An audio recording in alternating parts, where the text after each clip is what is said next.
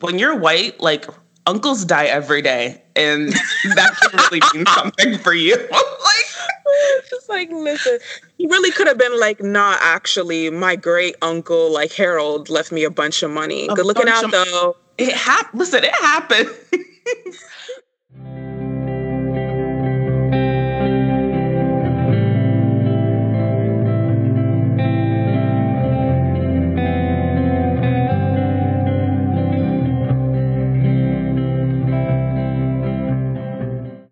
Hello, everyone. This is Alex. And this is Em. Welcome to the latest episode of The Good, the Bad, the Basic. This is the podcast for nostalgic Gen X and millennials and binge watchers of all ages. On this podcast, we'll be discussing what we love, what we hate, and what's just a little bit problematic about the TV and movies that we're addicted to. And do a little bit of rewriting where necessary. On today's episode, we'll be finishing up our recap of the memorable family drama Gilmore Girls. Despite our personal feelings about Gilmore Girls as protagonists, the show was an indisputable success and had a back half which, though most fans hated it, is where Alex and I think that the real magic happened. In the back half of this series, the whimsical fairy tale gives way to a more believable reality, and the characters get some rude awakenings. The white woman fantasy gives way to a wealthy white capitalist reality, which, by and large, Alex and I are very much here for. So, what do we think of Gilmore Girls in seasons five and beyond? Stay, Stay tuned. tuned.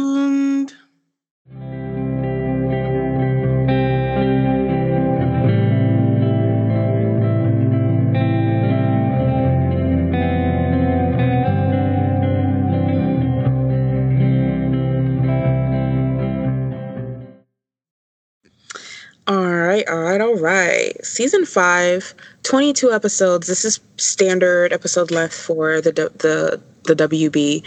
Um, so season five, at the end of season four, excuse me, is when Luke and Lorelai start dating. In season five, Emily and Richard are not afraid to express their disapproval about this. And um, Emily and Richard had previously rekindled their relationship too after a brief separation in season f- four. They renew their vows in season five. Season five, Emily does some more meddling and counsels Christopher, who, again, this cannot be stated enough. She doesn't think is good enough for her daughter, but is wealthy enough and well bred enough for her daughter to go and try to win Lorelai back. So that's where we start season five. yeah. So the immediate season five beginnings and pickups is is is exactly as Em said. The only sort of lingering vestige is this Dean plot that continues. um, Rory is still with with Dean. Ugh. That and that happens. So season five picks up literally within hours of where season four ends, which I think is really good, right? Because then it forces us to deal with the aftermath of that and it forces Rory to deal with the aftermath of that. Like we don't have like this flash forward to, you know, a couple weeks or a couple of months. So in season four, it ended with Lorelai giving Rory some real truths, right?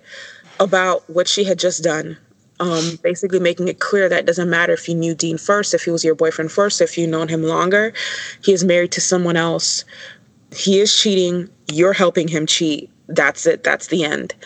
Um, right. And something about the beginning of season five, episode one, I think that's at the end, is that it's really ugly to watch Lindsay, his wife, sort of still working for his approval, working to be a good wife to him, laboring. And in fact, I think the one of the ending scenes with her like cooking this like really elaborate, really beautiful dinner is it's clever because it's a callback to it's a it's a slight callback to that damn Donna Reed episode for when Rory does it. And I um I was like, good on you, show. That's, smart. Mm-hmm. Right. It is a callback to the Donna Reed episode. And I think what makes it so sad, like Alex said, and I found it really sad as well, is that A, she's neither cosplaying as a wife nor is she cosplaying as a homemaker, right? She's doing these things in an attempt not to like soothe over some ridiculous argument with a high school boyfriend, but in a desperate play to keep her husband at home. Right. And that's why, that's- yeah, exactly. There's like a brief, I think, argument uh, uh, yeah, I want to say argument. It's not necessarily an argument. It's a brief conversation between Dean and Rory about um and this comes later in this in this season, but it's a brief argument about how Dean is Dean says, "Oh, like I I threw my whole marriage away, like or I threw my whole wife away." And he for you and he's talking to Rory and he's putting it on her but I'm like you you made those choices babe like right I'm not saying that I like Rory Gilmore or that or that Rory Gilmore is like woman of the year cuz she's not but you you made some choices and you either got to like be happy with them or like don't be he goes into a tirade. Like Alex said, I threw away my marriage for you, blah, blah, blah. Here's the thing though, and let's go back to season four a little bit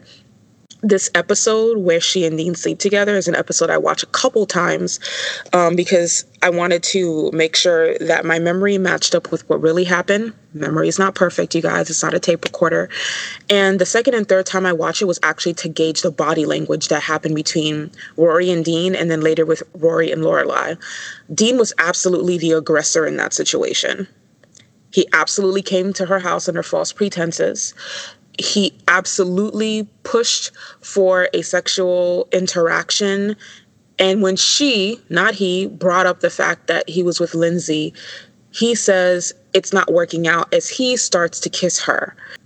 Obviously, this wasn't a situation where he slept with Rory by force, but Dean absolutely did instigate um, that situation. And he is the one that wanted to have a whole ass affair with his high school girlfriend. So him putting that on Rory is kind of ridiculous. She's he's acting like she seduced him or something. Right. And I this little conversation I was talking about was just sort of like um was actually season 5 episode 2 uh at the end of episode 2 because I think what had happened is like Rory went away to Europe with Emily. Like she just after her mother confronted her about everything, after she took some stock, she sort of just ran away to Europe.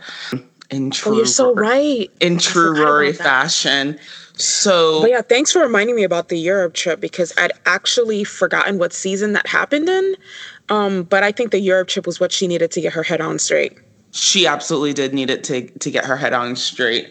So then, season five, episode three is our first introduction to who will become my favorite of Rory's boyfriends, uh, Logan Huntzberger.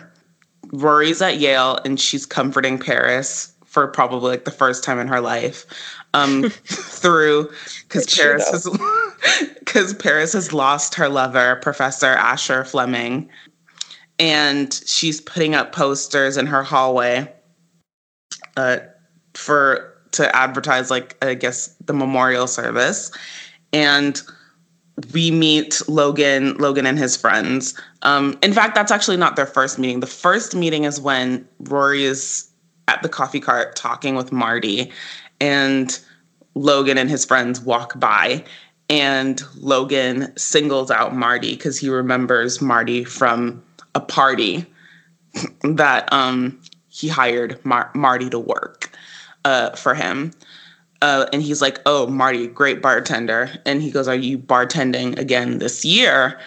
Uh, and Marty says, "Yes, I am. I'm still working as a as a bartender this year." And Logan's like, "Good to know, because I'll I'll probably be hiring you again."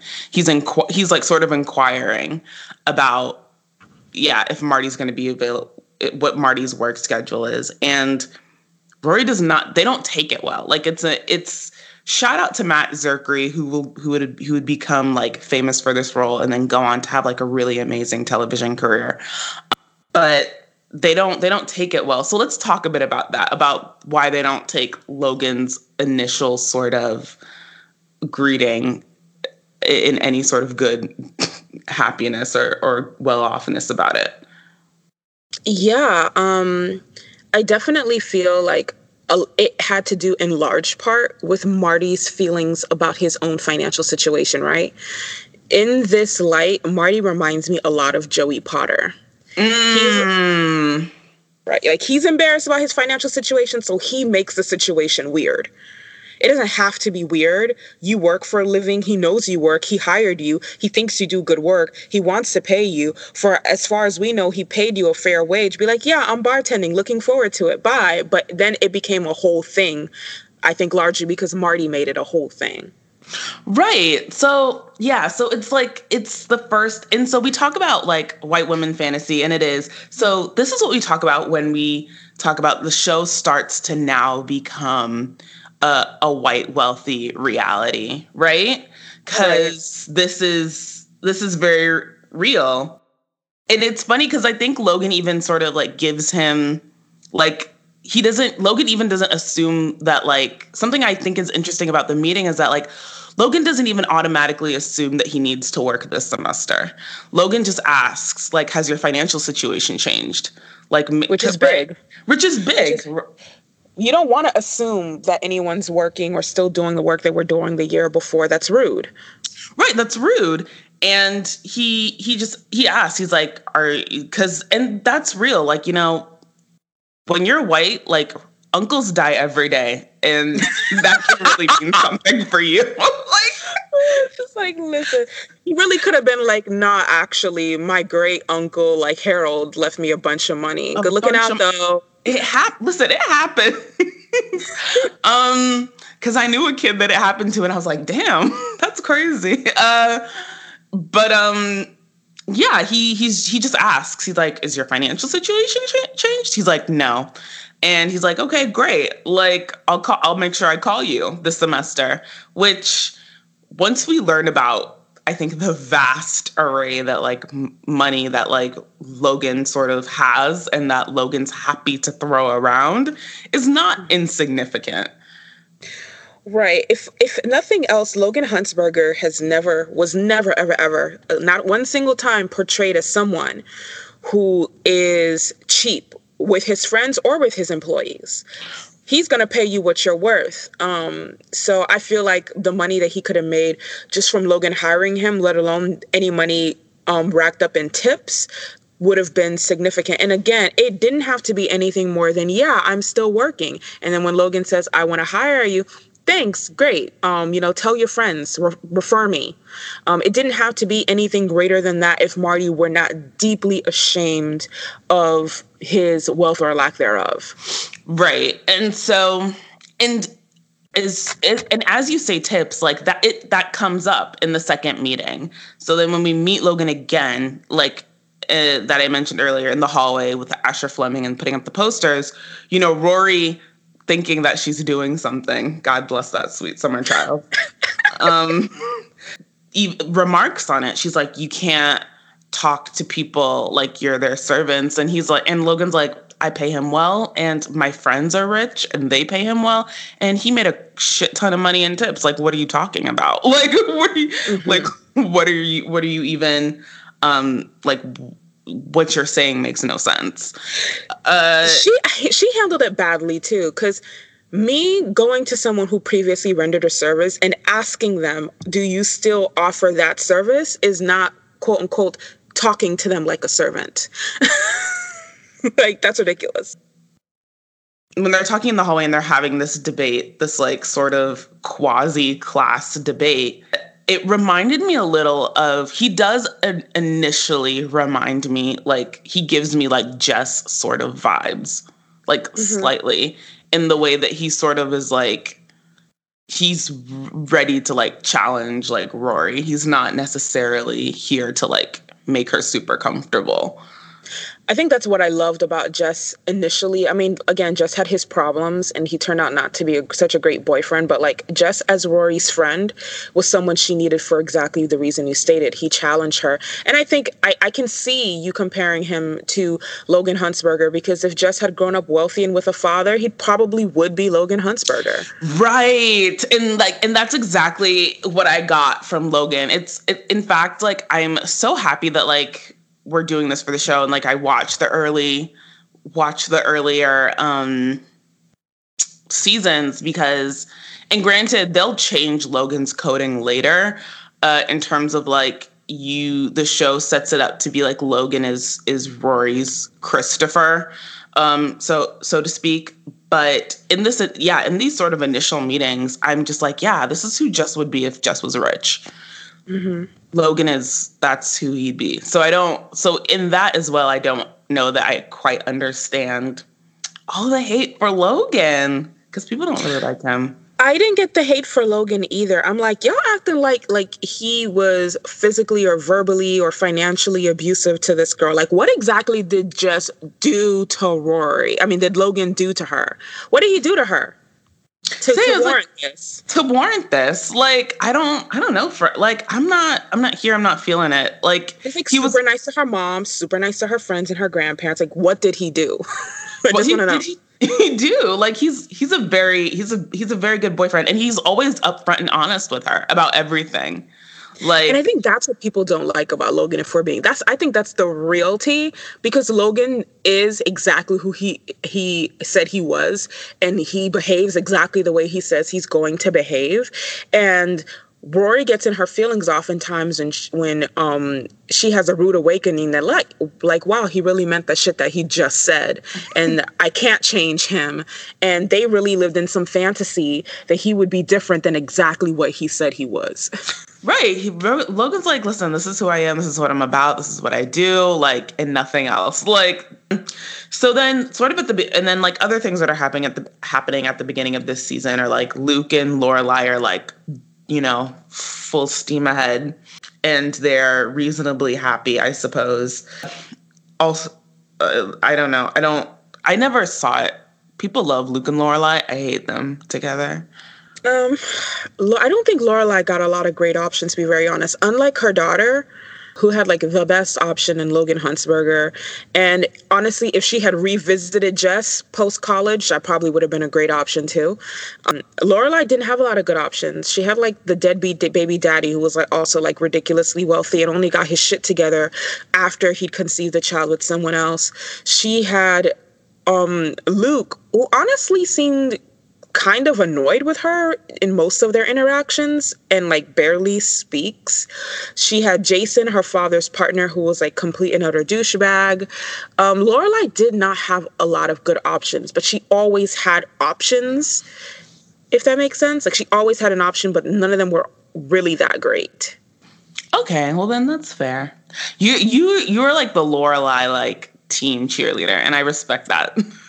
yeah, like I don't like I think a lot of things Lorelai does are like questionable, but like when it comes to relationships, I really feel like sis can't win, and she probably would have been better off staying in her her parents' social circle. So that if she had like a bunch of terrible options, they'd at least all be wealthy ones, if that makes sense. I'm sorry. Like... Yeah. No, but I agree with you. Luke always seems like he's perpetually like angry at her. And like he's like always like yelling at her. And maybe it's because like that's like a thing. I was yelled at a lot when I was little. So that's like a triggering thing to me. I don't I really don't like to be yelled at. It feel it's like it's a hard thing for me to stomach. But like my he just always seems perpetually like and completely just like over her at all times. So I, I never I just never got it. Same. And I can compartmentalize enough to understand like the way that I was yelled at, for instance, is not the same way he's yelling at her. It's more exasperation and annoyance than anger. But I'm like, why is it happening though? Right. Like, but even why, that... like he talks to her like a child a lot. like, oh Lorelai, she's so kooky. I have to talk to her like a child. And it's right. it's kind of off putting. It's very off putting. And part of me wonders, like, is that like the show like trying to infantilize her? To like make her seem more like whimsical, right? because this is a white. I think, I think that probably is what it is. Um, and that is like, and there's a larger discussion, I think, and a larger thought to have in there because I do think because we talk about how this is a white woman fantasy, and part of that is that like white women, as much as they like. as much as they like to front that they're against it, like they do love like this sort of benevolent sexism mm-hmm. that that um they feel protected in, mm-hmm. you know, in this sort of influ- in, infantilization, but like they want it on their terms. And I feel like Luke and Lorelai's rep- like relationship is representative of that, of that sort of like being like infantilized, but like on on, on only in a specific way. Um, I do absolutely feel that Lorelai's character was infantilized, and it's really weird because um, um, something you said I thought was really significant. Um, they the show does a good job of showing how well Lorelai takes care of her daughter, and when the chips are down and she like financially is incapable of doing it, she will go to her parents who can. But the the show also does goes out of its way to show you that Lorelai is someone who, you know, besides like basic grooming, isn't really good at taking care of herself.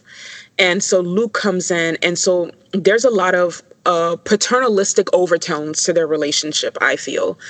Um, in contrast to her foil, Mrs. Kim, whose husband is never shown and who's like basically the personification of like order and having your shit together.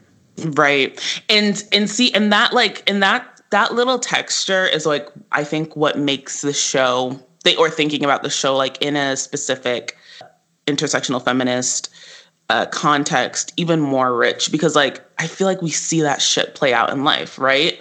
Like mm-hmm. white women are white women sort of consistently need and write narratives and like want and want narratives in where they will be infantilized and comforted and coddled no matter what, no matter their type of personality, no matter their sort of station. And mm-hmm. women of color are just like, well, let those ugly bitches be by themselves. Like, mm-hmm. right? That's sort of the idea. Um, it's interesting because with um, Rory is the same way in wanting to be coddled and wanting to be protected and wanting to be infantilized to a certain degree, right? And we don't actually see the full breadth of that until she's deeply into this relationship with Logan. And he basically has to become something he is not the person who does give his girlfriend constant reassurance. Um, the one who's constantly having to like hold her hand metaphorically speaking for her to feel secure in the relationship which is someone he's never been before. And he becomes that person in order to keep her. Right. Which is another fantasy right? Because logan another is so, fantasy. another fantasy. Because logan is from our initial yes, even the initial meeting of him is someone who's very much coded as like a fuck boy supreme. And we all know that in life you can't change a fuck boy. like it's not possible. Right. um like I mean, he's fuck boy light, right? Because at least he's like honest. right. At least he's like, like, honest. So I guess I wouldn't call him a what is that? What is that name for? um I just I, he he really just gives me like college bachelor vibes. He's very on the up and up about everything. He's not pretending like you're his only girlfriend if you're not his only girlfriend. He's not pretending he's not seeing other people if he's seeing other people. He's just like this is what it is. Take it or leave it, which I deeply respect. I do um, same. I have a deep respect for. Like I just it is what it is, and of course Rory is not okay with what it is. And of course, White Woman Fantasy, he does adapt to meet her needs, meeting her more than halfway on that bridge, right? Because Rory never really changes as a person, but Logan makes significant changes to keep that relationship alive. Right. So let's get into that a bit. So that happens sort of. So Logan uh, is essentially like, is real with her. He's like, I forget what episode, but he I think it's after it's after you jump I jump Jack, which is when Lord which is when Rory does the the newspaper piece about like the secret society he's in. And during that, I want to say like he he's real with her. He's like, you know, I'm dating a bunch of girls, like it's just what I do. Like I'm not like, are you okay with that? Because I'm not going to stop seeing them. Like, are you okay with something that's just like casual? And Rory knowing, I think, and Rory sort of initially kind of knowing and feeling uh, that sh- that's not what she does. Like, like a silly person says, yes, I'm cool with that. That's fine. And they proceed to like hook up at her grandparents' like recommitment ceremony. Hmm Um, didn't they hook up prior to that in her dorm when Paris was with some with Doyle once? Um, the timeline is confusing to me. You're probably right though. Um, in this time frame, um, Paris also starts dating Doyle, who would become her husband, and Lane starts dating Zach, who would become her husband. Unfortunately. So yeah, that happens. Sookie and Jackson um, have a daughter, and she orders him to get a vasectomy immediately after the child's born. It's later revealed, not this season, but it's later revealed that he lied and he did not get the vasectomy done. So then Jackson becomes, for the first time, lumped in with the many nice misogynists on this show. That's crazy. Yeah, that shit was crazy. That shit was crazy. Um, and ooh, ooh, we already know what um when what happens when um Rory meets um Logan's family. This is like a big subplot. Family says that she's beneath him and they're not fucking with it. So um I wanted to get back to so let's really quickly get back to this this party where Dean and Rory break up officially. Like for real, for real. So like you had like Em had said earlier, it's like it is like her grandparents throw her this version, this weird whacked out version of like the bachelorette. And she's there and uh she's the only woman there because and they've invited like all of their their their their entire circles like wealthy white sons of age are, are there. And rory's meeting all of them. And then logan is there too. And that's when we find out that logan knows her grandparents. And when we really start getting like a big idea of like how like he is really like in her circle somehow and obviously like she doesn't want want to be there. Well, she doesn't want to be being essentially like, you know, trotted out. So she sort of ditches the party um, for this other sort of sub party they formed within the party. Um, and they're all there and they're drinking. And uh, when I say like, I don't like it is just the ultimate like cool girl like state like legend because she's there all men um and everyone's like attention is on her. There's even like a little scene where there's even just like a short snippet of of the scene where all the boys are like on their knees like saying like oh rory marry me like in jest. But i'm just like damn this show this show. Right. and then Peak white girl fantasy. peak. Just peak. And and so so after that she's like no i have a boyfriend. And they're all like oh um as if that's ever stopped any predator ever before. And she walks out. And she walks out to meet dean.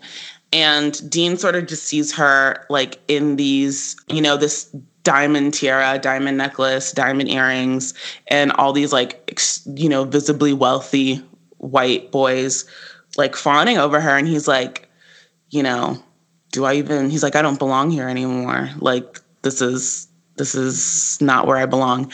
And he shows up and he sees a situation where basically he cannot compete with these wealthy men, right? And he leaves and they break and that's then they they break up they break up break up break up which let me say something dean fumbled his bag he sure did. he Um, sure did I mean, I feel like he did, and then part of me feels like it was never going to be Dean anyway. And Dean is someone that she passes time with until someone who's her intellectual equal comes around, right? First it was Jess, and then eventually it was going to be Logan.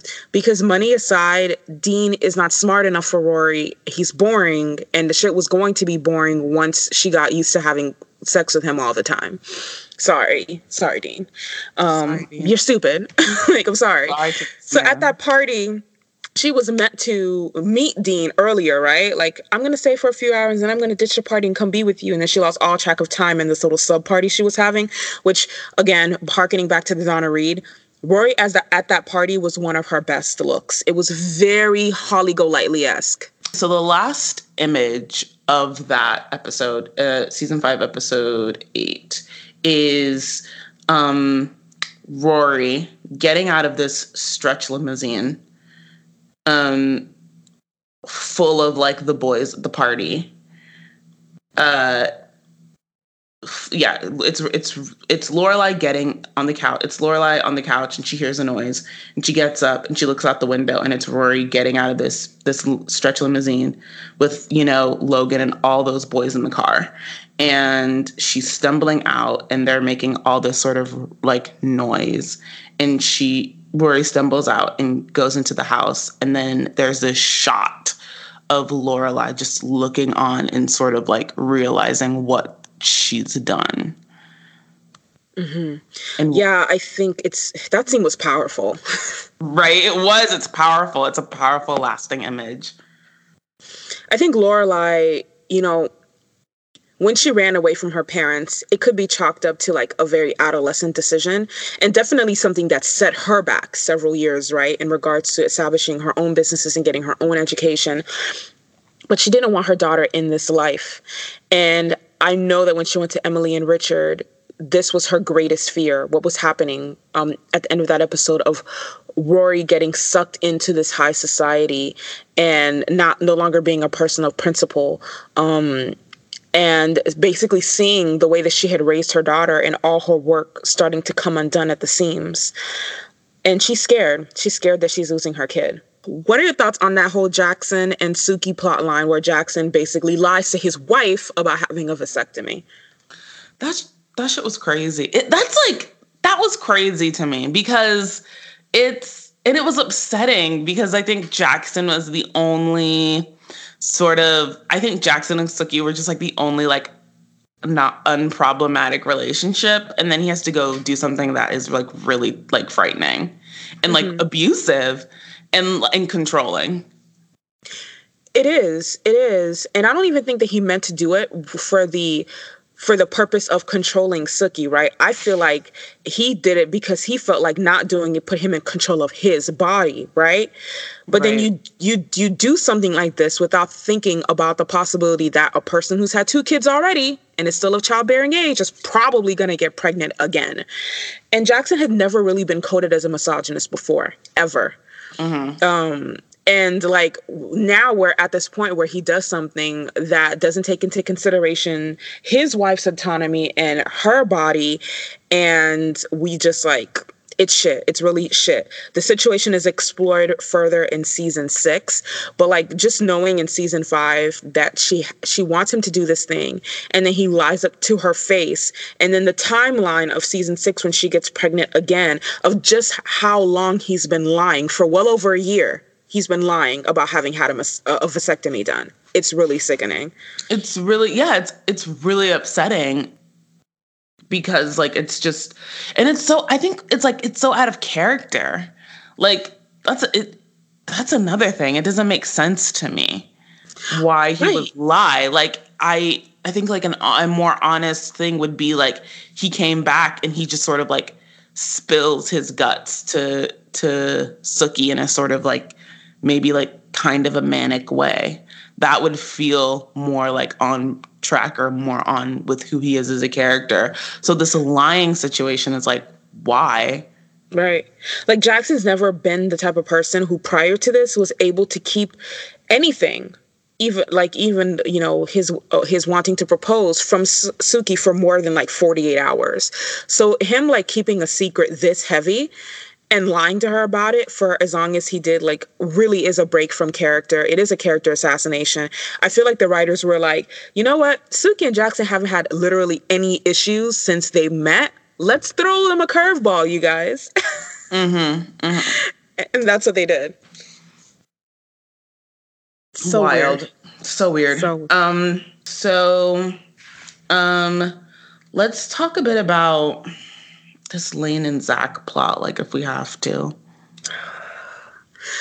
I think it's one of those things again where like instead of giving because they've constantly cheated Lane when it comes to like real character development. So instead of doing that, somebody was just like, you know what would make her interesting? A man. Let's give let's give Lane a man. And they gave her the most basic, mediocre, forgettable man that they could find. Yeah.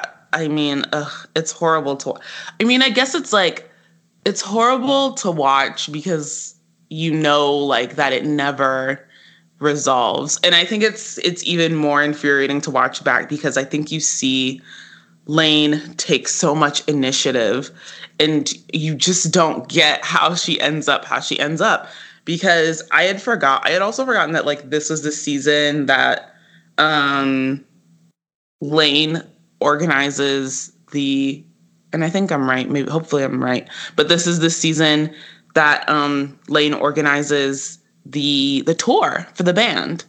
Mm-hmm. Um, she's you know she's restless and she's like you know we gotta we gotta do something, and she she does she works and organizes this tour and gets this tour up and running, and um and you're like yeah. And she's the one that sort of pushes the whole band to do it.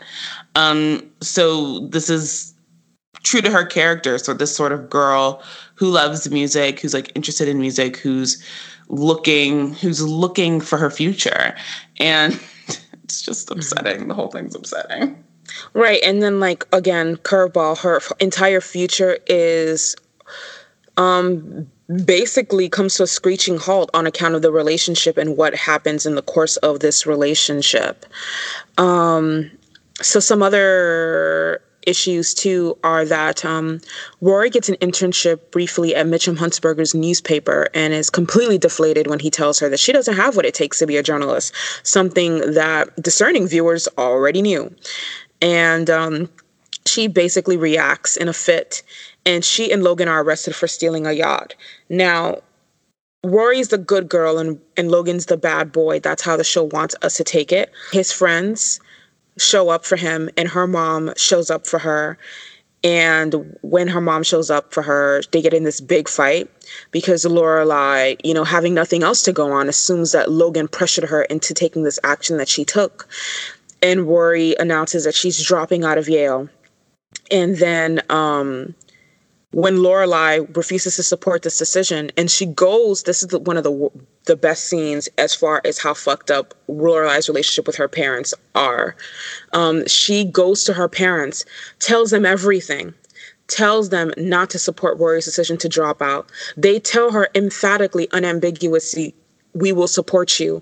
And then when push comes to shove, they leave Lorelai twisting in the wind, and they take Rory in contrary to everything they told their daughter that they would do. And it was really fucked up.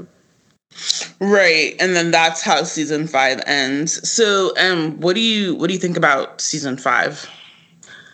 Season five is actually quite good. For me, it's the best season since season one.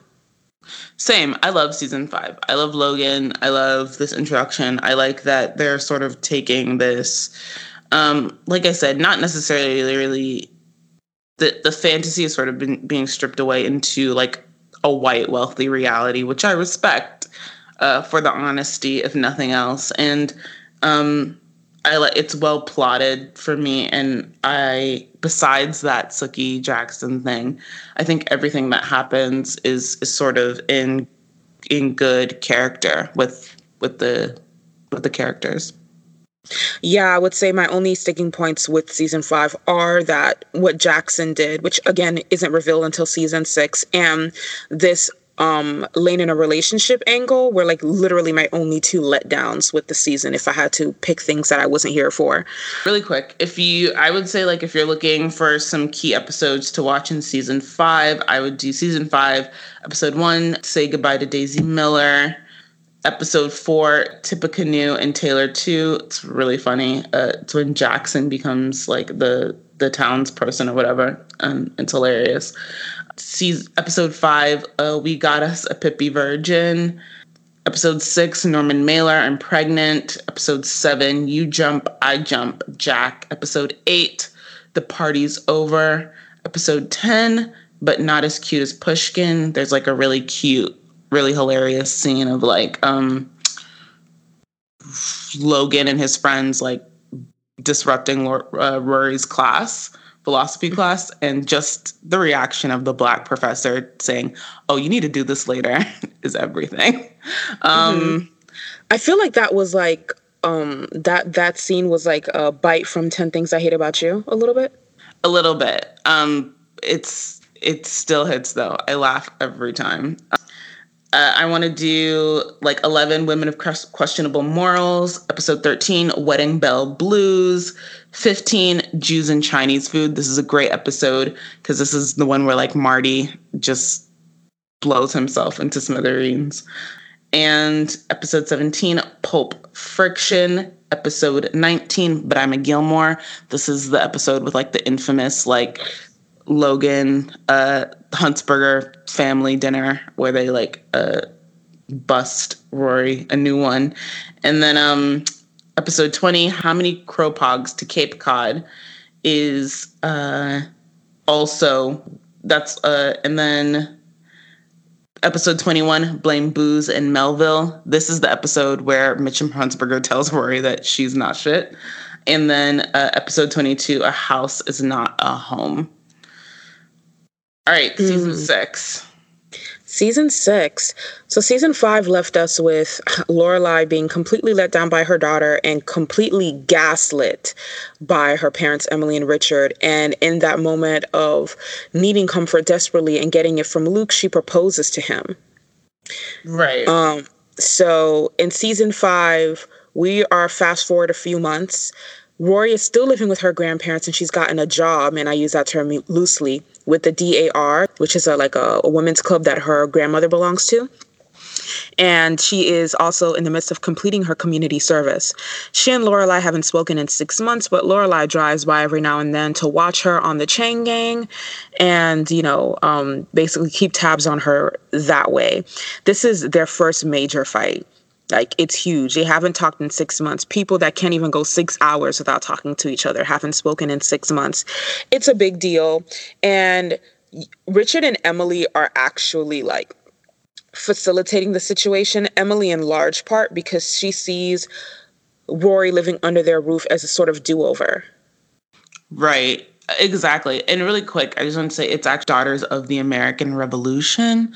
It's like a big deal, like if you're a WASP a lot of things it. are a big deal for them. but yeah, Alex is right. It's Daughters of the American Revolution, and um, they they basically cosplay at like and wear like World War II garb during their little meetings, and it's mad cute. And they convince themselves they're doing something special.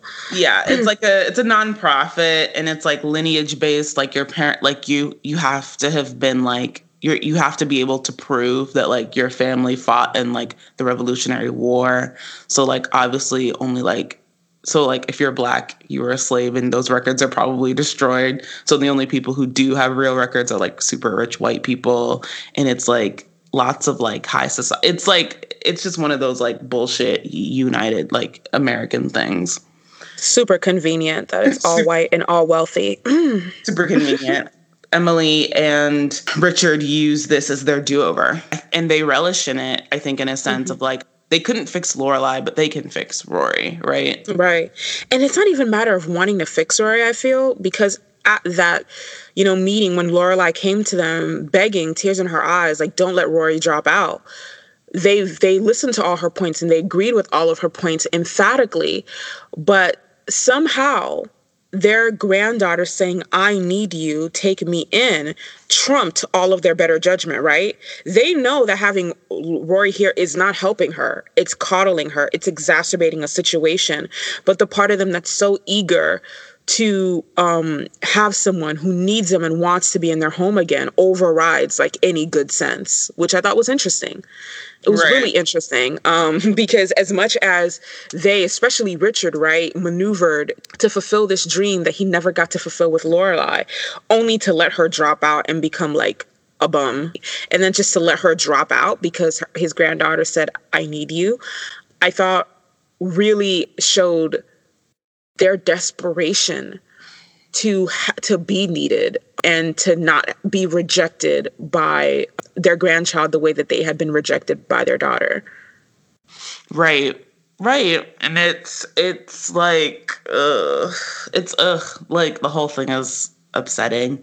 And and and, and as much as they try, they can't like get it right, right? So like Logan has sort of like I think in a pre in season five in a previous episode had had, had sort of said like when Rory was um writing the the article about oh my god the secret society um and said he couldn't she can't she can't mention any names or take pictures because they're all wanted for things like petty things like up and down the sort of uh, eastern seaboard. They're all wanted by the police because um, they've committed all these petty crimes. And and when his friends come and pick him up it's clear that like he's he's been through this sort of like getting arrested and bullshit like and and then getting it like expunged through family wealth. Um, he's been doing this dance for a while.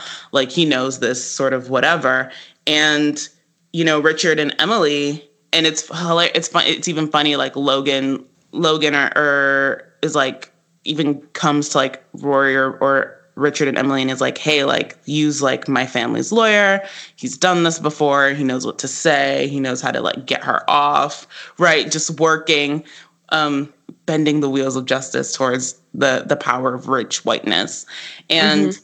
They're, they tell him to Richard and Emily like kind of tell him to shove off, but then it results in in Rory getting um, community service, which she wouldn't have gotten had she just listened. Had she, they probably used the other lawyer. Right. So it's like they want to. So they're trying. So it's so even from the the get go, of like trying to make everything good for Rory, like it it immediately starts like failing and, and spiraling. Also, I really want to point out that like Paris is the best friend, at, like really truly a, a good friend because um all this stuff happens and then later in a and then a couple episodes later paris calls rory and she's like hey what's what's going on with our deposit for our off-campus place this semester? And she's like and rory's like i told you i'm not coming back to yale. And paris was like oh i thought that was like a joke. That's dumb. And paris is like that's dumb. Like no you're coming back to yale. Like come on. Like and paris yeah. actually tries to like get her to come back to school and is like this is ridiculous. You're being ridiculous. So what? Like he'll deal, you know, come back. And Rory's just like, no, and hangs up the phone. Right. Paris didn't expect this I'm dropping out tantrum to last like six fucking months, you guys. She um, really didn't. It's so um again, the person who has to who steps up, um, surprisingly enough, and says the right thing in the right way is Jess. Jess encourages Rory to go back to school and um, she reunites with her mother. And it's interesting because there's a scene where they are at a DAR meeting and Rory's dressed up, also one of her best looks. You know the one. and Emily's looking at her from across the room and seeing that, you know, she's not really happy here and she doesn't really fit here. Like, she's a smart girl, she doesn't belong in this world nor does Emily want her here. She just doesn't know what to say because she's afraid of driving Rory away. And so Jess has to be the one to be like, girl, get your shit together. Doing? Get your shit together. What are you doing? like, and and in a sense, even Logan is a little like because Logan because when she initially sort of like makes this plan when she throws this tantrum in the season premiere season six episode one you know logan sort of and he and they sort of throw them like the jailbird party. Logan is like i give it two months. Like logan's like you're not gonna last. Because you know in his small way he's like you're this isn't you. Like you're gonna go back to school. Like because it's you. There you don't know how to do anything else. And but it is but i do like that it's Jess, and and I think it is significant that it's Jess who comes back and sees her with Logan, and Logan is like, listen, Logan, like we like we said, Logan doesn't try to pretend to be anything other than what he is. Logan is like very nasty and very like entitled and like rude to Jess when Jess comes um, and behaves in true Logan fashion and mm-hmm. just sort of just like sees all of this and is like, this isn't, this isn't, this isn't you. Something's something's not working here. Um, and you need to fix it. And it's very clear that um, Logan's reaction is a direct response to knowing who Jess is and feeling threatened by him. Right. Like he doesn't just is. act this way on a like a, on a day to day basis. The Logan who isn't threatened and who is calm and at ease is a very charming person. Very charming, and even yeah, Logan is very only nasty when he when he feels threatened. Because even when um later on when like they, which is like way uh into season seven when they sort of like when Marty sort of reemerges, like Logan is just sort of like shady. He's more shady than he is like aggressive but he like when he meets Jess, he's very he's aggressive, like verbally. Mm-hmm. In a way that I don't even think he would have been with Dean, if we're being very honest, because Dean was stupid and poor. Continue. Jess is kind of Jess is kind of brilliant, and he's been quoted that way even when he was like on the verge of being a high school dropout. Like Jess is like very well read, very smart, and he has a very quick wit. He's not someone you can back into a corner very easily, and that can feel very threatening to a lot of people it's interesting um, that interaction because I think that is the interaction that if you're like if you're on team like anti Logan, that is the very best frame of reference to use, right? So that's right. literally like a snippet of their relationship. And even when he's being the way that he was to Jess, he's never ever been cruel to Rory or her family or her friends. True. Right. Exactly. That's that's exactly right. Um like I really used the one day when he was on his worst behavior, you guys reaching. After this sort of I think it like between Jess and Logan and Rory, they they break up for realsies this time. Or um or Rory's like, I think we need to take a break and Logan's like, fine. And they're like off um for a period. And in this period, you know, Rory gets it together. She gets back. She goes back to Yale. She she does, you know, what she's got to do, and she she gets her sort of stuff back on track, and her and Lorelai reunite. hmm I thought that was a great plot. That like basically Rory came to her mom because over the years, every time Rory fucked up, it was like always her mother having to like mend the fences. What happened in their rift was completely 100% Rory's fault and not Lorelai's fault. And it's only right that she came to her mother to apologize and ask forgiveness. No other way would have made me satisfied. Exactly. Same. and I think it's and I think the way it happens is is perfect. Like like mm-hmm. you said, she Rory goes to her sort of, you know, begging. And so I want to say something really quick because there is something, there is like a, a little, because Rory does eventually take to this sort of DAR party planning life. And there is a moment, and there is a, there's an episode where Richard is having a conversation with Mitchum, and Richard then realizes what happened. And or Richard realizes the full extent of what happened. Richard go Richard and Emily have a very heated conversation, an argument, and Richard says this isn't what Rory needs to be doing. She was supposed to be a journalist, she, planning parties fr- like frivolous, frivolous. Like this isn't who you she's supposed to be. And Emily says, "Oh, so she's not like she's beneath this." Like and Emily says, "Oh, so you're saying that like she isn't supposed to be like me?" And Emily's very hurt because like the life, the path that Rory event I mean is sort of coding and starting to take is the same path that Emily took and and and made Emily essentially who she is. Now, I want to speak to this because you know, party planning is hard. like party planning on the level that like Emily does it and Rory was doing it is like hard shit. There's a reason why people like get paid to do it. Like it's not easy work. And I do want to just I think put out a disclaimer of like in no way are we like trying to crap on people who like do take that life or like do do those things or like care about those things because I think it's a perfectly legitimate thing to care about and to do because like I just said like I know you don't sit there and think that like, you know, Beyonce plans her birthday parties herself. She doesn't. She hires somebody. Um and and that's it. I think that's all I wanted to say that that's a legitimate thing. I wanted to touch on that really quickly and just like remind the audiences very, very quickly.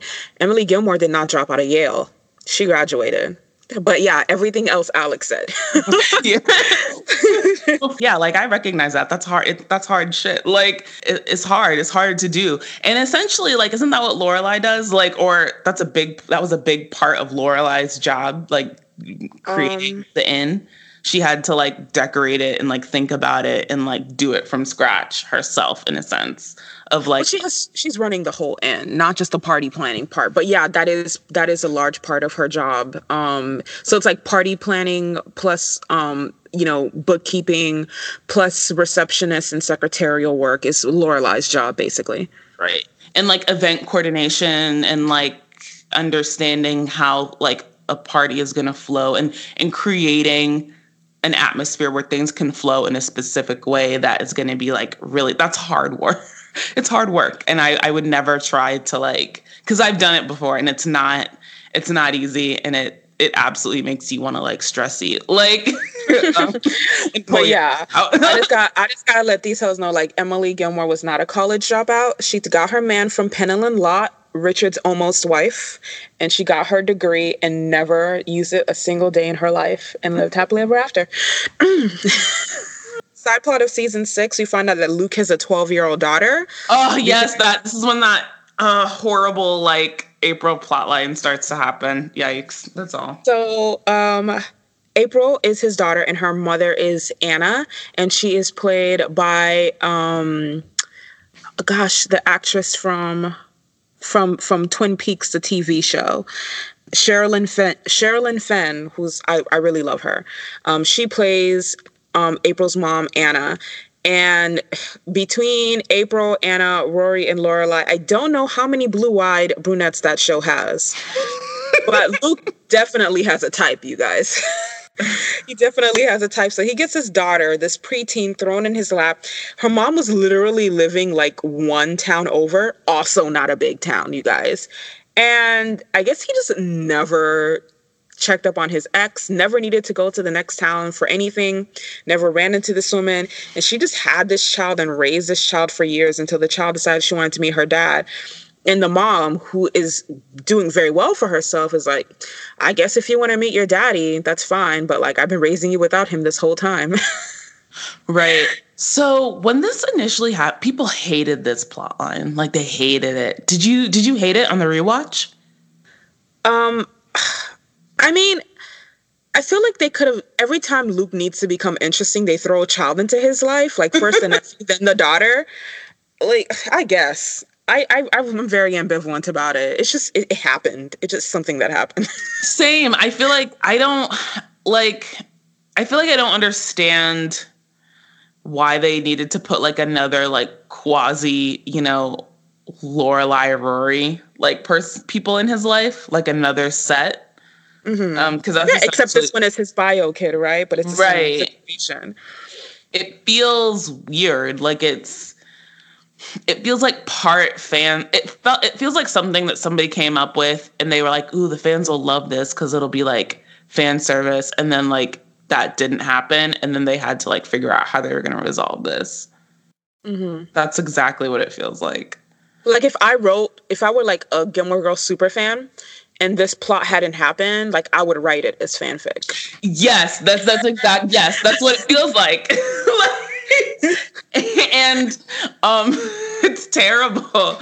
It's i mean i don't know if it's terrible. It's just it's what it is. Like i feel like it's just so unnecessary. Like it happened. It's not necessarily bad. It's not terribly good but it, i just feel like it took a valuable space. What we could have used extracting lane from this relationship with zach into the arms of someone better but whatever. Exactly. I think that's what it is. I think there were other better minor characters we could have like they could have like made plots for and then this storyline happens instead. So I guess what's really infuriating is sort of like, I guess his whole handling of it is feels dumb.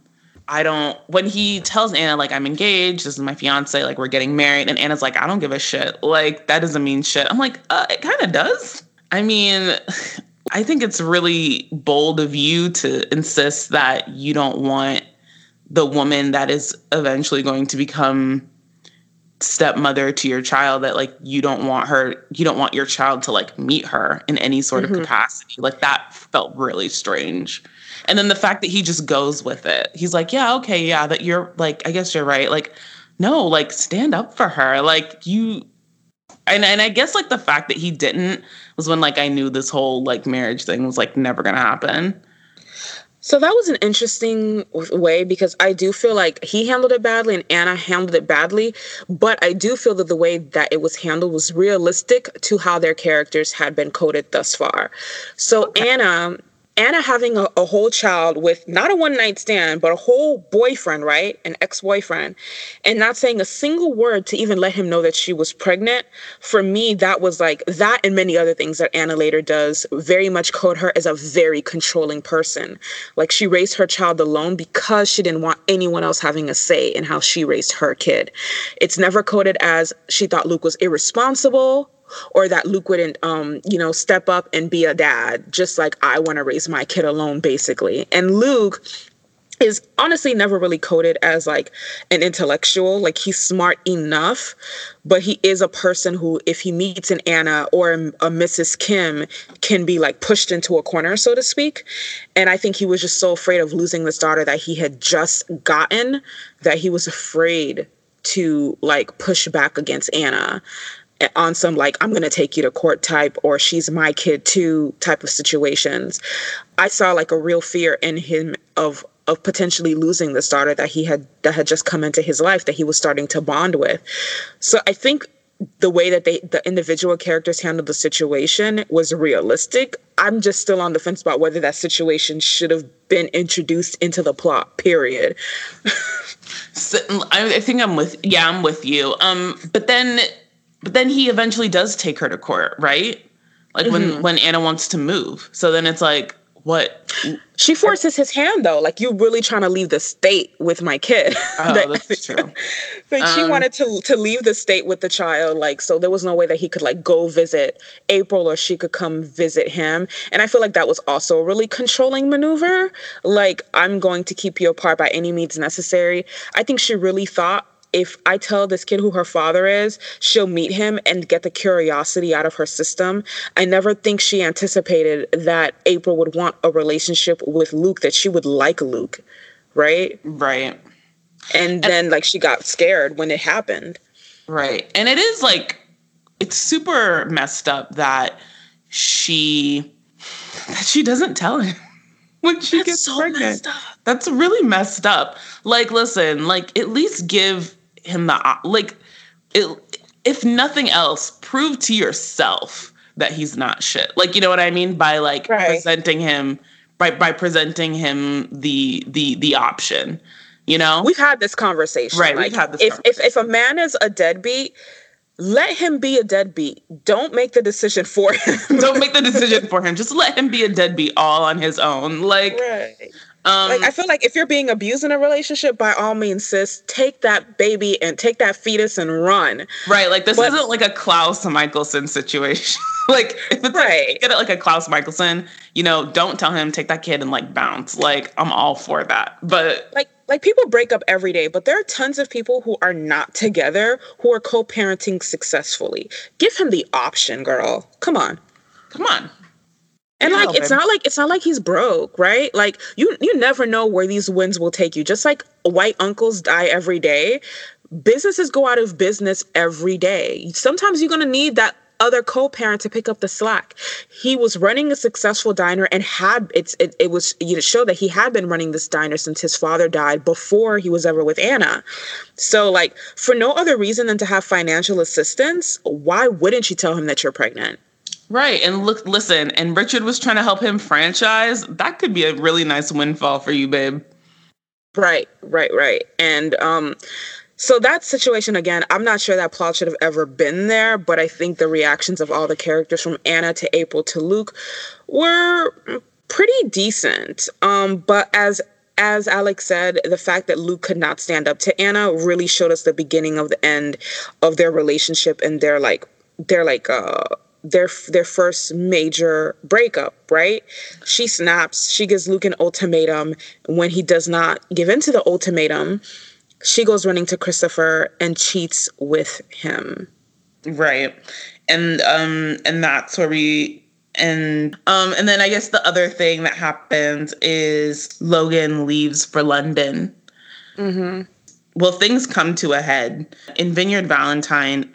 Lorelai has never been completely on board with Logan, um, but I think in we were we were talking about this earlier that like in in Vineyard Valentine when they're when they go to Martha's Vineyard for Valentine's Day. First of all, let's talk about how Logan's a real one because mm. Logan Logan bought two bought a tennis bracelet and a diamond necklace and Luke didn't have anything for Lorelai. Came with his two empty hands for with Lorelai for Valentine's Day and Logan did him a solid and let him take the necklace mm-hmm. to give to her.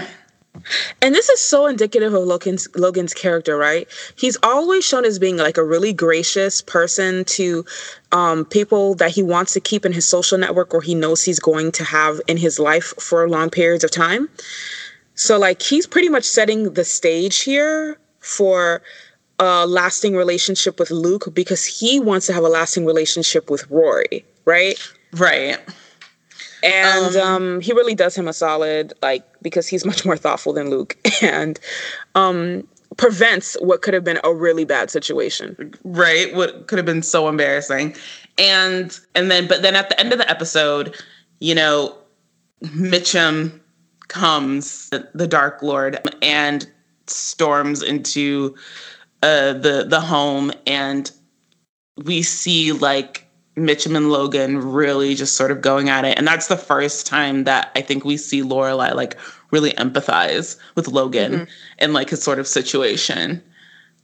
I remember her facial in that scene and you could tell like when she watched him with his father, she remind she, it reminded her of herself and Emily.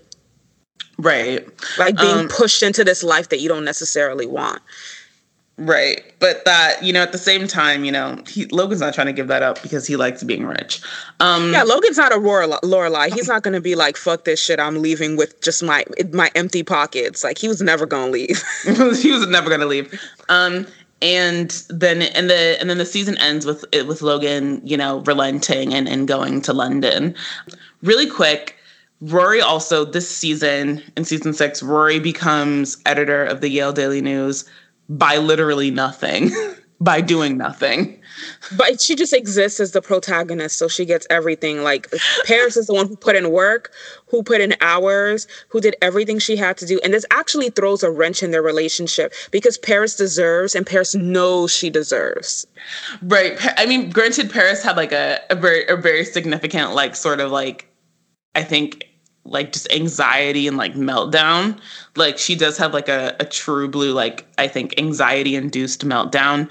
But um the fact that Rory just the way it happens, like they have to elect somebody and they have three names and they're they keep debating these names. And then somebody's just like, oh Rory should do it. and Rory's like, oh guys, like really? And they're like, yes. And so then she just magically become um, it's wild how like Paris isn't forgiven for her little breakdown and gets passed over as editor, but they were really trusting the girl who had dropped out um, temporarily to get shit done. But okay. That's true. Like because like I'm like, are you gonna really put the girl? Like, I mean, I guess sure, fine, whatever. But um, let's yeah, just run with it, girl. You know that's a fantasy. Let's, let's run, run, with, with it. But season six, how you what, what what's on the what's on how is it for you season six um it was basic largely because of this like surprise daughter and making rory editor and lorelai cheating on luke um and and um and uh, Zach and Lane getting uh, married or engaged subplot, all of that was like trash. So it was just basic. Same. I think it's I think it's a solid season, but I don't know that um, I'm particularly enamored with like any of the plots. I do I am interested in this sort of like Mitchum Logan um, dynamic. That's interesting to me, but other than that, it's just it's fine. It's it's basic. Um, episodes to look at for season six: new and improved Lorelai, season opener, always a godmother, never a god.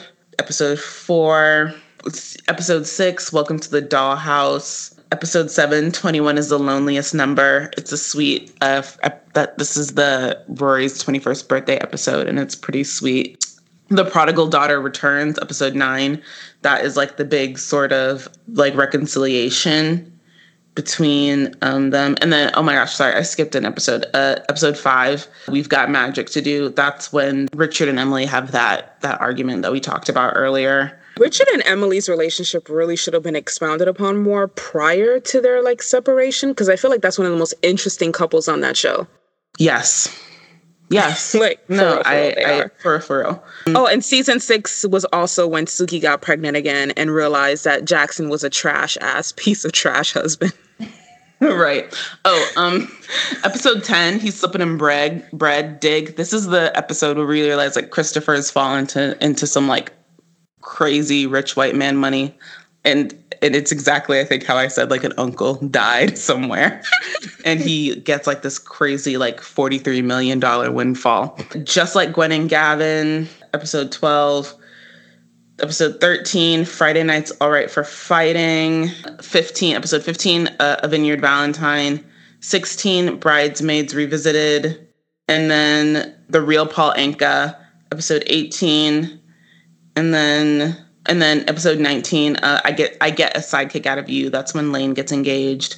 20 super cool party people. 21 driving miss gilmore. And 22 partings.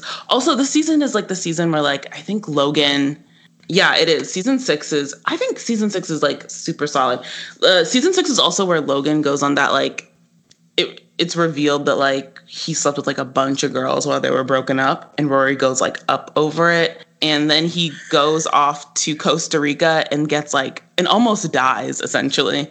And mm-hmm. Mitchum like does not come until Rory leaves like this really nasty voicemail and is like, get off your ass and get to the hospital and see your son. And it's like, damn, like your child, like, and that's when I was like, wow, Mitchum really is some shit. Cause like your child like had a collapsed lung and almost died and you were still in doubt about it. Right. Like Richard and Emily would have shown up. They would have talked your ear off when they got to the hospital about responsibility and shit, but they would have come. right. But they would have come like immediately. Like, and that's what I feel like. I'm like, damn, Logan lives a hard life. Such a hard life. And like I, I really resonate with Logan and his relationship with his father because I had a really toxic relationship with my mother, but I also couldn't leave her and didn't leave her for many, many, many, many years. And it's it's hard to say it, but in that way, that dynamic is very much like an abusive relationship. Like it's actually harder to leave an abuser than someone who like treats you well. Like it's super easily someone who treats you well and like gives you autonomy all the time. But when like someone is that controlling, it makes you work so hard for their approval. Like you will stay in these very unhealthy cycles. And I kind of understood in that moment why Logan had never pulled a, a Lorelai and just dipped and instead just drowned his sorrows with all these risky adventures that he takes, like these adrenaline um this adrenaline seeking behavior of his. It was really sad to watch you guys. Um, I just remember like, damn, like you really weren't gonna, that's crazy. Like, and the fact that like it's his sister is the only one, like his parent, his sister Honor is the only person who, when he hears that like he's essentially almost died, is, is even coming because his mom, like Honor calls their mom and the mom is like, I can't deal with this I can't deal with Logan right now. And she goes away, right, to like a spa. Mm. She doesn't, she's not going to the hospital. She takes off. They they sort of code Logan as like Logan and, and Honor being the only two children. I don't think he has mm-hmm. any other brothers and sisters. And no. then Mitchum says he's not coming. and then on but on, and Honor's like trying to get a flight in, but she can't. You know, she's stuck at the airport, and it's like, wow. like, that was wild. so wild to me when his mom of all people said i can't deal with this right now i feel like i can't deal with this right now is the wealthy white housewife whose kids were raised by nannies proverb like I can't deal with this right now. Like, when can you deal with it? When can you take a break from taking a break to deal with your child? deal with your child. It's like never. Um, even this grandfather that like had all this smoke for Rory doesn't show up. Nobody shows up. Nobody shows up. Um, and it's crazy, right? Because he's like literally, like you said, like he and Honor are their only children um, Logan is not just his oldest son, but his only son. Like, you don't have any spare heirs to the Huntzberger dynasty. So what's good? What's good? you gotta, you better make sure your this investment is like gonna work out. Um. Anyway, so season seven picks up immediately after Lorelai has like, you know, gotten her back blown out. Good for her. I hope you know. No, only because I feel like Christopher is somebody who would do it right. Like I feel like Christopher's very like caring. You already like, know. Um, make sure he makes sure he just makes sure it's like it's really good, like because otherwise, like why does she keep fucking him throughout all these seasons? right, like maybe in high school we could say like maybe he wasn't that great, but he was like her first serious boyfriend. But like she was fucking him in her thirties and and and forties, so like you know it must be good. It must, it be great. Be good. It must be really great. So he, he and does. I kind of approved of her cheating on Luke because I felt like Luke was. I felt like Luke needed somebody to rattle his cage. Honestly, he was annoying me at the end of season six a great deal. So Lorelai's doing that. Logan's gone. Paris, in true Paris fashion, has been running a business over the summer because like she's all about that. She's all about her all about her paper, stacking it up. I love if, Paris because she's rich, but she hustles like she's poor. I all I know is that like if Paris had tutored Felicity Huffman's kids, they would have gotten into USC without having to cheat. why are you like this? But it's true though. But because, because like at the beginning of the season, Paris is giving this like super intense read to like this high school student. She's like, um, I'm getting Paris is like, I need Paris is like, uh, so I didn't I don't know if she's lazy or she's stupid, but like these scores are bullshit. And then Paris and then Paris is like, so I need her, I need your daughter to fill out this, this, and this, and then you need to take this test. And the parent's like, what is this for? She goes, I need to kn- I need to know if the stupidity is genetic. And I was like, oh, oh bitch. Oh. The read though, the read. No, but I love Paris. I live for Paris, and I, she's great because Paris is like the only time when we see like someone who is in those networks and in those circles read people in those networks and in those circles, if that makes sense. Right. Like Paris will stay, stay with the hard truth circa Chilton. So she always says what needs to be said, and I love her. Paris um, keeps that same energy, and I appreciate that. Like the thing about Paris is, love her or hate her, she's not a fake bitch. She's a real one. She's a real one. Like, so this is a season where Anna also decides to move to New Mexico. They live in Connecticut, by the way. She wants to move to New Mexico with April. And Luke wins the right to see her during the holidays during the custody battle. So he finally realized he had to like stand up to Anna and put his foot down, or he was never gonna see that kid again.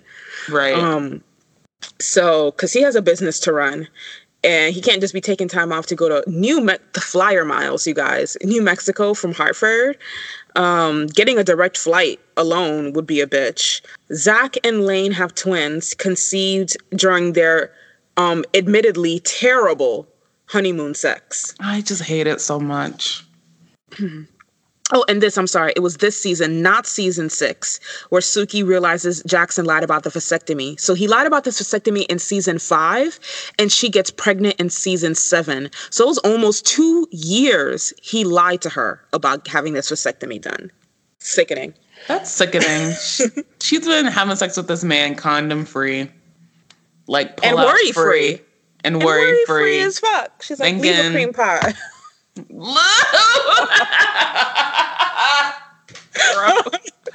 we need to like change this.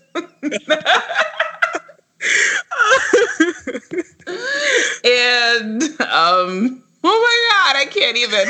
And yes, Yes, that word. And um um and yeah. And it's and it's and she's been doing oh that's horrible. Mm-hmm. It's terrible. Um, this season also starts with Lorelai and Christopher eloping in Paris, and it's mad cute. Um, it's actually really, really cute. We know it's not going to last long. The cool thing about Christopher and what makes him so lovable is that we know that he cares deeply about Lorelai and he's going to always care about her no matter what the state of their relationship is. So when she realizes we probably shouldn't have eloped, they split amicably and it's there's no like bad blood between them. So it's nice. It's really nice. Um, oh, like no, when Christopher and Lorelai break up, it's not good. In season seven? Am I, yeah, I have here that they split amicably. Am I confusing them with another couple? Yeah, you're confusing them with somebody else.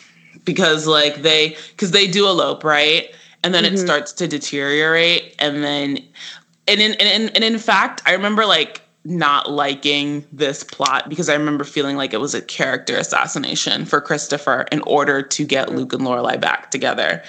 Um, because you essentially they elope, they're together, but then Christopher starts getting like strangely like needy and becomes like very aggressive with like Luke and Lorelai's relationship to Luke and like them.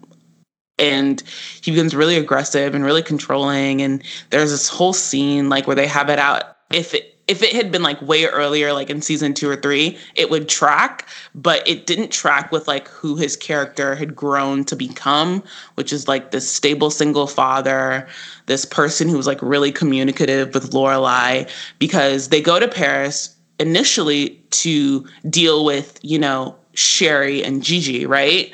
Because mm-hmm. Sherry's written this letter of like, she's found herself and she wants to get to know Gigi and she wants to have a relationship with her.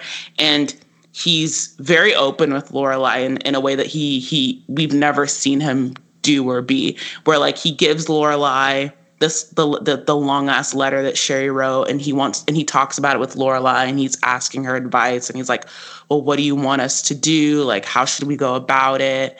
And Lorelai, he he's like, and at first he's he's even like, I think I'm just gonna send the nanny with Gigi to Paris, and Lorelai's like, mm, that's not a good idea because like you need to see Sherry in person, you need to check out her situation with your own eyes to make sure that like this is gonna be okay. And he's like, yeah, you know what, you're right. You're right. Like, and then he and he's even like, would you come with me? So like he's he does he does all these things to show like how he's like grown leaps and bounds like emotionally and like in maturity wise he's extremely like i think just well and mature. And then for no reason he just becomes like controlling and possessive and like needy. So and i like and and they do it for the sole purpose of like making sure they split up and then lorelai and and luke get back together like by the end of season seven. And i remember feeling like what Mm-hmm. Um. Okay, so my memory is obviously very skewed because I remember all of that stuff, him being like whiny and needy. But then when she finally says we should split up, we should get this annulled, he like he acquiesces to it. Um, but I think the whole character assassination that Alex pointed out, like it's it's a very old and honestly very tired plot device. Like, how do we make someone look good? Make someone look worse, other another person look worse in comparison. Right. Like, so so don't change Luke, just make Christopher a worse person. right. And like you said, it's lazy. It's lazy every time. it's lazy writing. it's so it's lazy. lazy. It's tired. It's old. Please do like actually, you know what? Like maybe let your characters grow. Just do that. Um so that happens the vasectomy storyline was really, really hard because um, Jackson finally spilled the beans first to Lorelai, what he had done, or what he hadn't done, excuse me, to lead to the situation. And so he knew that Sookie was pregnant before Sookie was because he knew the symptoms as uh, you know, on account of their first two kids. And Sookie failed to recognize the symptoms because in her mind, the impossibility of being pregnant again is like it's completely not possible. So Lorelai finds out, Sookie eventually obviously finds out, and Sookie's reaction, I feel, was very understated because I know I would have lost my fucking shit, like to the point of contemplating divorce if a man ever did this to me. Right. Um, Lane and Zach, again, like I said, they're, um, sh- uh, Lane is pregnant with twins. There's this really beautiful episode where she's pretty far along. She's on bed rest on account of being like tiny and small and carrying this Anglo Saxon's twins. And um, her mom um, you know, jumps in to help throw her baby shower, which the whole town is invited to. This is like the first time we've ever seen everyone in town show up for Lane the way that they consistently show up for Rory. And you know, her mom is like, Why is this so important to you? And she pretty much says, like, you did everything for me, and I'll have to do everything for these kids. Basically, making it clear that she does see what her mother has done and she does appreciate, but also setting us up for a life where Lane's entire life becomes about being a mother and she will let all of her other dreams fall to the wayside. Right. Which, Which is, is, sad. Sad. It's really it's sad. Just, it's sad. That's all. That's all it is. Oh, let's uh, not forget. Rory graduates from Yale this year, and Logan proposes, but Rory trying to keep her options open, and they break up. Girl, biggest mistake up. of her life. Biggest. They break up. That happens at the end of the season. So earlier, Logan there so Logan is uh like moved to he like moves to like New York and Rory gets a nice setup in that new apartment as well. that ama- uh, that other amazing new apartment that he just pays you for. You call it apartment, I call it utopia. but utopia, whatever. Um and it's interesting because something changes. So there's a there's a brief moment I think on Logan's 25th. It's either his 25th or his 22nd birthday it's either his 23rd or his 25th birthday. And Mitchum comes and takes him out to dinner, and the tone changes with Rory. Like, you finally sort of see this begrudge, not begrudging, it's not even begrudging, it's just acceptance of Rory as this figure in Logan's life. So before there was like this sort of they that his family had sort of gone up because it was like she's not good enough for him, but now you sort of have Mitchum like like I guess having this respect for her because she got she got Logan to uh you know start taking himself seriously which once again fantasy mm. like such a fantasy um but but it does happen and then Logan loses a lot of money uh Logan loses a lot of money in this business deal and is I think ends up becoming more dependent on his family more than ever. And then yeah, he proposes. She says no. Mm-hmm. Like like which I thought was some bullshit. Like let's back same. up to season five, season six a little bit. They go on that break, right? She had the audacity to think that her pussy was so magical that he would just be celibate during their break. Like right. she didn't know who she was like she didn't know who she was in a relationship was and what he'd been about prior to becoming exclusive with her. And then they get Listen. back together. She says she forgives him, which again, it doesn't need forgiveness because he did all these things when they were on break.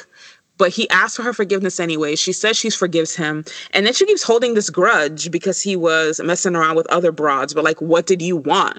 Like that's what I'm saying. Like Logan's always been who he's been. Like he's always right. been about what he's about. And they, Logan never cheated on her. So if you don't want him sleeping with other women, don't break up with him. Like I guess I and then it's like you don't really have a like when you break up with a person, like you don't have a right to then like tell them how they need to how they should manage their breakup. How right? Because you're no longer like tied to this person. You don't everybody grieves in their own way.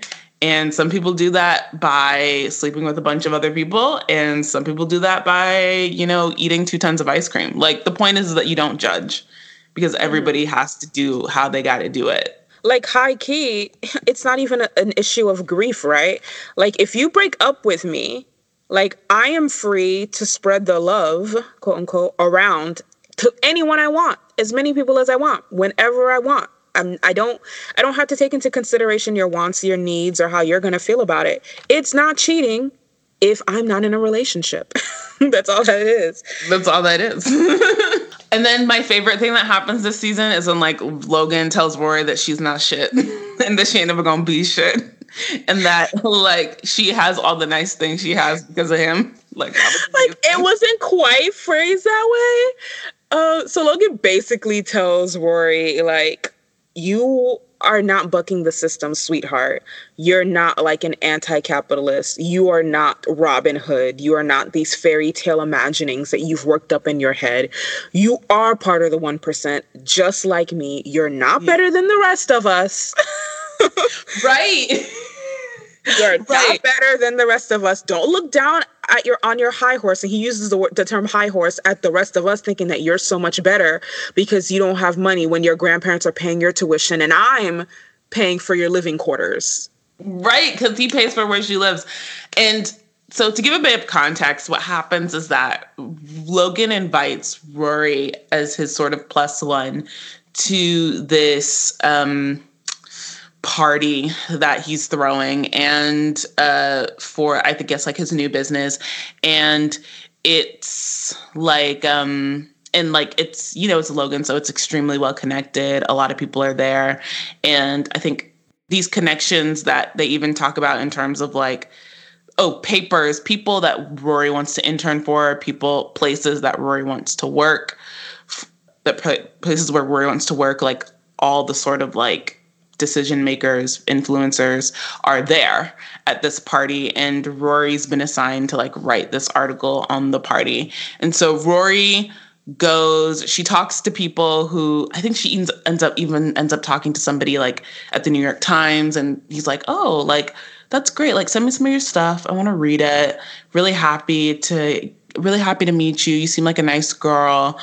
All the things that like matter in this life right all the things that mm-hmm. truly mm-hmm. matter. And Rory goes and writes this nasty little article and Logan reads it and he's like floored and she and she's like, "Oh, I thought you would think it was funny." Like and you know, she writes, you know, about how like, "Oh, it's just privilege and all these rich white people and burr burr burr." And and is very like sardonic and and biting and, and nasty. And logan is sort of like floored. And he's like and she goes oh i thought you would think it was funny. He's like mm, no.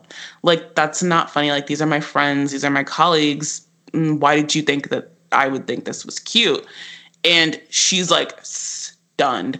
And so this is when the show becomes um and what I love about this, like, and he's stunned and he he just reads her. He reads her to filth. He's like, You went to Yale.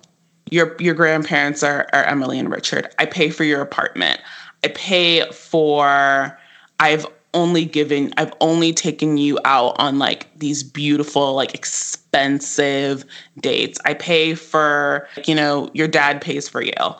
You're like, don't you know your best friend is paris. Like you're you're friends with my friends who are also crazy rich and white and well connected like where in the situation did you think like you were not a part of this like mm-hmm. i'm curious and the reason why i love like i think why em and i are like obsessed with this scene is because um, i think it represents something that i think we're always thinking about and talking about with regards to like the delusions that white women have about themselves mm-hmm. like and the sort of like and the delusion that this show has had with itself in a sense right uh, in that like mm-hmm. it in little monologue um, and i think it's significant that like it ha- this monologue happens in season seven where amy sherman palladino is no longer the showrunner and no longer the head writer. Praise but, jesus. but like for the first time it pops this bubble that the show has been living living in of like of of of just this fantastical uh, ideal of, of what this show is and what it's about and it and it finally is honest of like this is this is who you are this is who you've always been um and I, i'm obsessed with it and it and it for the first time it refuses to coddle Rory. The the the narrative, ref- and it, and listen, it's very brief. it's extremely brief, but it's um, impactful. It's, it's impactful. impactful. it's very impactful because it's it's one of the shining moments I still like remember from the show. And this is and this is why Alex says I'm Team Lorelai because I think of the life that Lorelai lived. Like Rory's not about that life. Lorelai left her parents' home with no money in her pocket with a child at 16 years old and then moved to a place where her pedigree did not matter and wouldn't open any doors for her. Um she she is the closest that the show really ever takes us to a quote self-made woman. She had to do everything belatedly and she had to do it on her own. And the only times that she would ask anyone for help was on account of her daughter, Rory, who she never wanted to struggle the way that she did. And in so doing, she did Rory a huge disservice. Rory is used to someone always being there to have her back and take care of her. If not her mom, her grandparents, and then later Logan. And then when L- Logan basically just revealed the truth of her life to her that she'd been in denial about, that like, you are not better than these people. You don't even have a job. Like, you're just some college student that's had your way paved for you your whole life by people who love you. The people in your network and the people in your family are the very people that you're talking about, right? And he makes a very clear distinction about the article she wrote versus the jokes he had told at that party the night before. Like all of his jokes are entre nous, like between us, like they're little digs and jabs that are appropriate within their circle. He would never have the audacity to try to put these people on blast and thereby separate himself from them in a public arena. Right, because Lo- because like I said, because Logan is always who he has said that he was. Like Logan is not out here trying to dismantle white cis heteropatriarchy or like the or capitalism. He's that's not what he's about. Like he is about the the very systems that ensure his power. Um he just and he knows it. He's never gonna and he's honest about it. He's not like trying to to fake poor. He's not trying to fake like these connections don't matter. He's not trying to fake like his money doesn't matter. Like he un- he understands something very fundamental and he understands it at all times that and he understands it at all times which rory doesn't like rory likes right. and he rory likes to live in this little fantasy rory and and logan is very much living in his is in his reality right and that's what kills me about rory is that as much as she talks shit She's not trying to dismantle capitalism either. She's not the wealthy person who's just going to throw away their wealth and live in some some some little town and you know crawl their way up from poor to middle class like her mom. She's definitely not going to pull like a George Orwell, change their name, completely abdicate their family and live hand to mouth until she publishes her first book which is what the author George Orwell did, by the way. like, mm. she's not about that. She wants all of the benefits of capitalism and she still wants to be able to talk shit on the side. No, sis, you can't have both. Can't have both. Can't have both. like, that's not how this works. Like, and like I said, I just I love it because I think it's so it's so it's just so indicative of like white feminism because I feel like that is like the the core of like the problem with white feminism is that like they live in this delusion that like they're doing something when you're not really doing anything at all. Like, I mean, maybe you're doing something for yourself, but it's for yourself and you need to be about that and you need to be honest that it's it's for you and people like you and no one else. Mm-hmm. And like you're not trying to dismantle capitalism. You're not trying to do anything revolutionary. So stop fronting, girl. Just enjoy. just enjoy. Be who you are. Like I respect. Like I I respect honesty. like at the end of the day, like I I I prefer someone who, you know, Peter. There's like eventually when we watch The Good Wife, like Peter Florrick says something in that he's like I.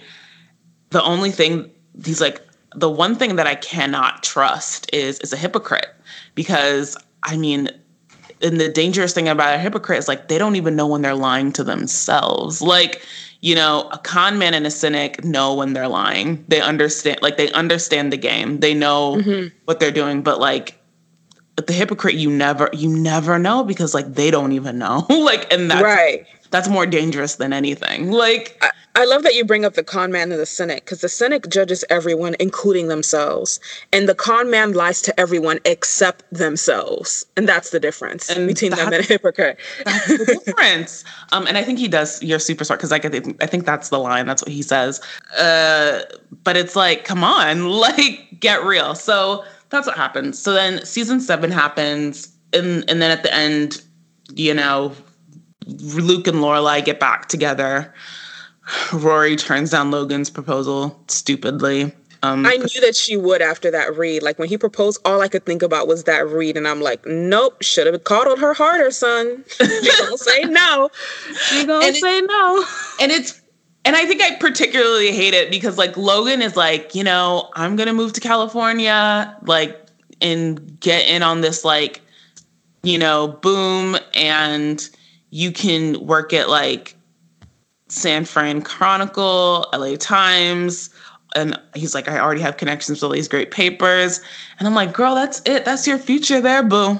All that right. shit that you wanted right there. Right. And you just said, no, I can't. It's hard. He was thinking about their future, not just his, right? Right. He, he, he knows what her dreams are. He's like, listen, you don't have to let your dreams go. Like, we can make your dreams a reality together. Let's go, sis. That's what every woman like begs for for is for her partner to consider her future as well.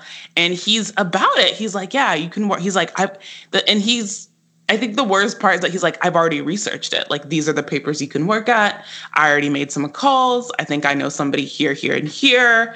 We can get you in. Like, bitch, I you hate to see it. She has a 22 with their like literal 40 year old still looking for. But okay, girl. Uh, right? keep like, your keep your options open because open. we we all get unlimited chances for a healthy relationship with a compatible partner. That's a thing in the real world. like I just I hate it. So yeah, so season 7 is is famous. Is famous for like fans hate it.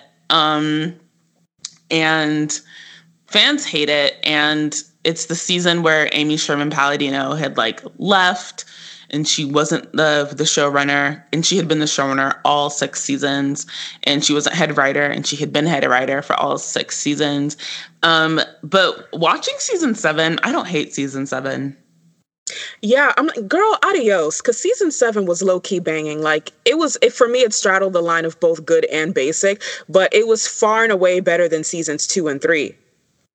Same. I like, I like season seven for the exact reason that, like, I think that I talked about earlier, and that like it becomes like the the show, whoever like the showrunner was pop sort of just pops this this fantasy bubble and mm-hmm. and the show for the first time starts to I think think about like the real world and and starts to think about these characters functioning in a real way in mm-hmm.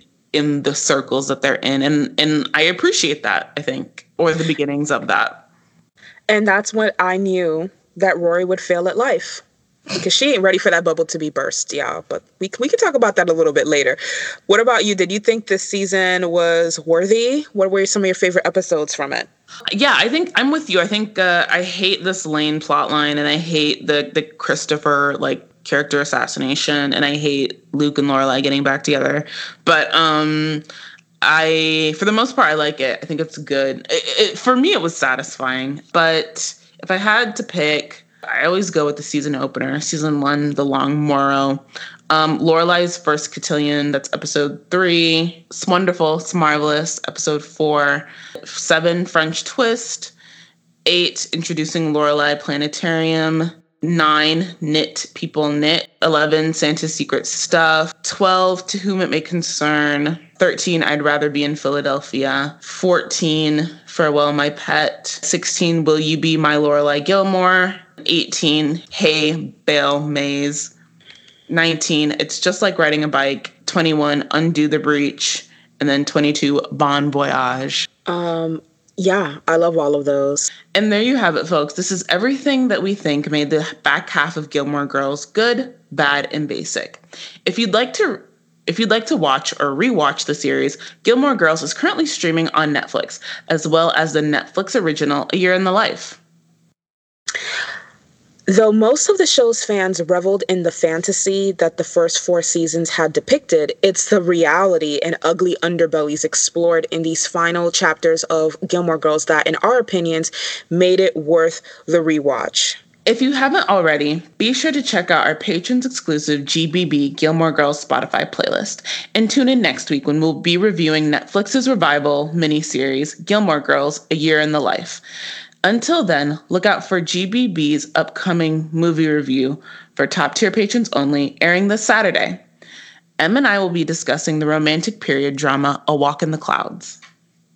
You can follow The Good, the Bad, the Basic on Apple Podcasts, Spotify, Stitcher, and Google Play to listen to all of our regular weekly episodes on the go. If you love this sort of content, spread the word and become a show producer and patron on Patreon. You can find us at patreon.com slash goodbadbasic. Your support allows us to keep bringing you our regular weekly content as well as exclusive bonus material. As always, be sure to check out our SoundCloud page, The Good, The Bad, The Basic, and of course, be sure to follow us at Good Bad Basic Pod on Twitter. Until next time, bye, bye everyone. everyone.